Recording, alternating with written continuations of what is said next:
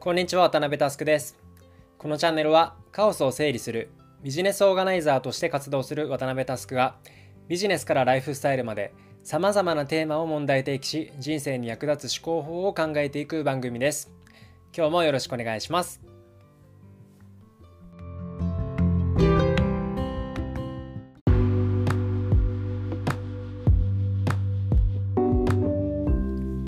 今日は、えー、自給率について話していきます。今日の内容はクオラの佐竹さんの回答を参考にさせていただいています、佐竹さんありがとうございます。というわけで早速トークテーマに入っていきましょう。今日のアジェンダはこちら。みんなが知らない自給率の世界。突然ですが、え、自給率の定義を教えてください。と言われたら皆さんはバシッと答える自信ありますか、え、実は、え、政治家の森下千里さんがテレ東のリハックという番組でひろゆきさんにこの質問をされて黙ってしまったことは個人的に衝撃でした。要はあの私は日本の自給率を上げたいと日々声高々に叫ぶ政治家当事者でさえもその正確な定義を把握していないのが現状なんです。確かに自給率を上げるというのは、まあ、国内の農家を守る的な文脈でいいことを言ってる気がしますよね。今日はこれについて深掘りしていこうと思います。まず、え日本の自給率は低いという命題があります。これに対して違和感を全く感じないのであれば世間とかメディアの雰囲気に流されています。実はこれ農水省のポジショントークで真っ赤な嘘です。日本の食料自給率は低くありません。そもそも先進国に分類され生活が豊かな我が国日本の食料自給力が低いって矛盾しませんか？確かに一次産業の人手不足などが嘆かれる反面最先端の農業技術ももちろんあるわけで仮に明日鎖国して貿易を一切なくしたとて国民全員が明日の飯が食えない状態になると思いますか？これはあまり知られてないんですがそもそも食料自給率というのは発展途上国で高く先進国で低くなりがちです。農水省の自給率というのは、まあ、大雑把に言うと分子は国産で分母は国産プラス輸入です。なので海外から食料を輸入できる外貨を持つ豊かな国は軒並み自給率が下がることになります。北朝鮮は国民からの需要があったとしても輸入する外貨を持っていないので自給率100%ということになります。日本はというと生産額ベースの自給率は69%ほどあり結構高いんですね。しかも国民1人当たりの農作物食料品輸入額も先進国の中ではアメリカに次いで低いです。ということで日本の自給率は低くないですしやろうと思えば食料自給する力である自給力は100%以上あるはずです。では改めてなんでメディアや政府は自給率が低いという話題で盛り上がるんでしょうかこの黒幕はズバリ農水省です。まず先ほど僕が自給率ではなく自給力という言葉を意図的に使ったことに注目してください。大前提日本は先進国であり食料自給力はかなり高いんですね。さらに前述の農水省が定義する食料自給率ベースで見ても他の先進国と比較して高い自給率を誇ります。具体的な数字を再度引用すれば日本は生産額ベースの自給率は69%ほどです。つまりよく政治家の人が自給率が低いから上げたいというのはこんにゃく問答なことがよく分かっていただけたかと思います。しかしこれでは都合が悪いのが農水省です。すでに自給率が高いとなると十分な予算がつけてもらえません。そこで悪知恵を働かせ始めるんです。この文脈で考えついたのがカロリーベースの自給率です。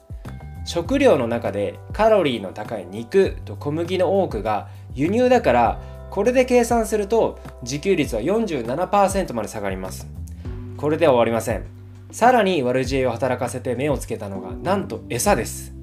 飼料が外国産の肉は輸入扱いにしようということで国産の豚肉や牛肉も輸入扱いにしてしまいました。これで食料自給率37%という数字を作り上げて大変だと騒いでるんですね。なんという力技でしょう。何度も言いますが食料自給率は外貨を十分に持つ豊かな先進国で低くなるのは当然です。日本が豊かであるうちは絶対に達成できないからこそ農水省に都合がいいのが食料自給率目標です。永遠に自給率向上という名目で予算がゲットできますからね。このカロリーベースでの食料自給率をどうしても上げたい場合とっても簡単です。国民から食の選択肢を奪えばいいんですね。小麦肉その飼料の輸入を全てやめればカロリーベースでも自給率は上がりますよ。うどんやパンがないと生活できないという国民が出てくるかもしれませんが大丈夫です。米はあります。なんならつい最近まで稲作は減反政策が敷かれていて二期作ができる農地でも米の生産量を調整するための減反政策が敷かれていました。つまり実質上国民が食べきれないほどの生産力は保持しています。小麦や肉食を制限し代わりに米と小魚をもっと食べましょう。うどん屋とパン屋と焼肉屋さんは商売に困るでしょうけど誰も餓死はしません。日本人の病気の大きな原因であるカロリー過多による肥満も減って医療費削減効果もあって一石二鳥ですよ。パンもうどんも肉もワインもチーズもキャビアも海外から輸入して好きな時に好きなだけ食べられる贅沢なんか忘れてみんなで北朝鮮のような食文化を目指しましょう。はいこれが真実なんです。食料自給率を上げたいと叫ぶ政治家の皆様。日本の農家を守るとかそんな聞こえのいいことばかり言わず正直に言えばいいんです。私たちは国民の食の選択肢を奪います。小麦肉がない新しい世界を作ります。イメージは食料自給率100%の北朝鮮です。どうかついてきてください。自分の商売のことしか考えないうどん屋とパン屋と焼肉屋さんは投票するでしょうがそれ以外の国民はどう思うんですかね？というか全ての国が自分たちが食べたいものを100%自給自足しなければいけないなんて国をまたぐ法律ができたら経済や文化が確実に潰れます。経済や文化というかまあ人類は外との交易によって発展してきた種です。個別の国の立地や良さを生かして特定の農産物を生産してそれを交換することで全体の価値を最大化するって超普通ですよね。食料自給率を上げろとプラカードを振っている人たちはこんな現実さえ見えていないのです。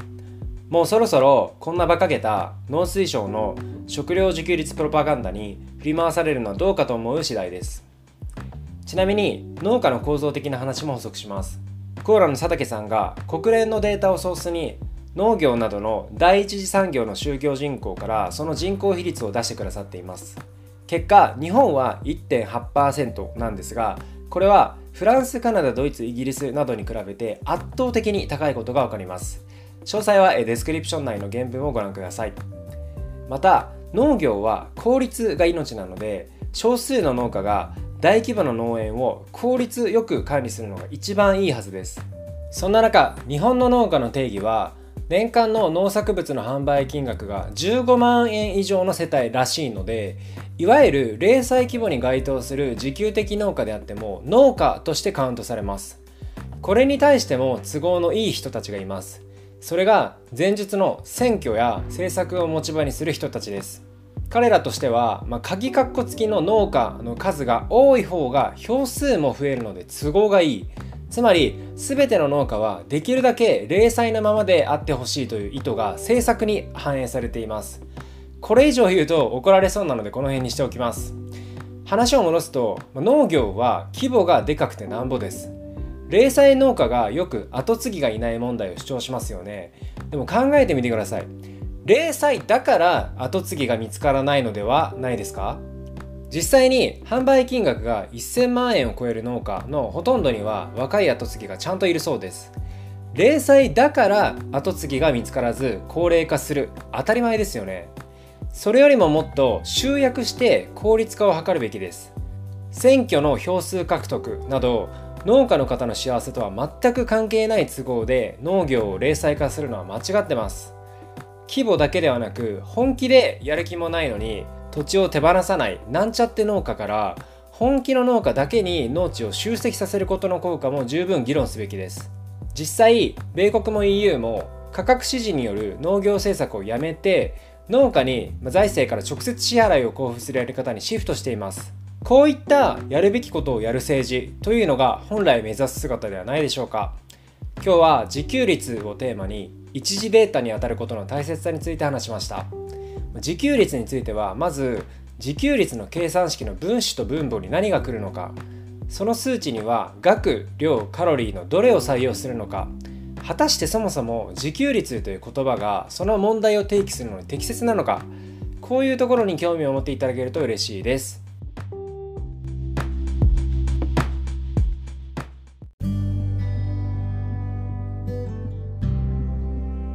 いかがでしたでしょうか？え今日は政治家が主張する食料自給率がとんでもないポジショントークだったことを紹介しました。メディアやニュースで言われる内容について、まあ、一旦冷静に本当か？と疑って、まあ、一時データにあたる楽しさをお伝えできていれば幸いです。今日のテーマは以上です。気に入った方は Spotify の方はフォロー Apple Podcast の方はサブスクリプションに登録をお願いします。また周りの方へお勧めしていただけると嬉しくて震えます。もしこのエピソードを聞いて私はこう思うなどのご意見などがあれば SNS でお気軽に DM いただけるととっても嬉しいです。皆様のご意見も熱烈お待ちしております。というわけで今日はここまでです。バイバイ。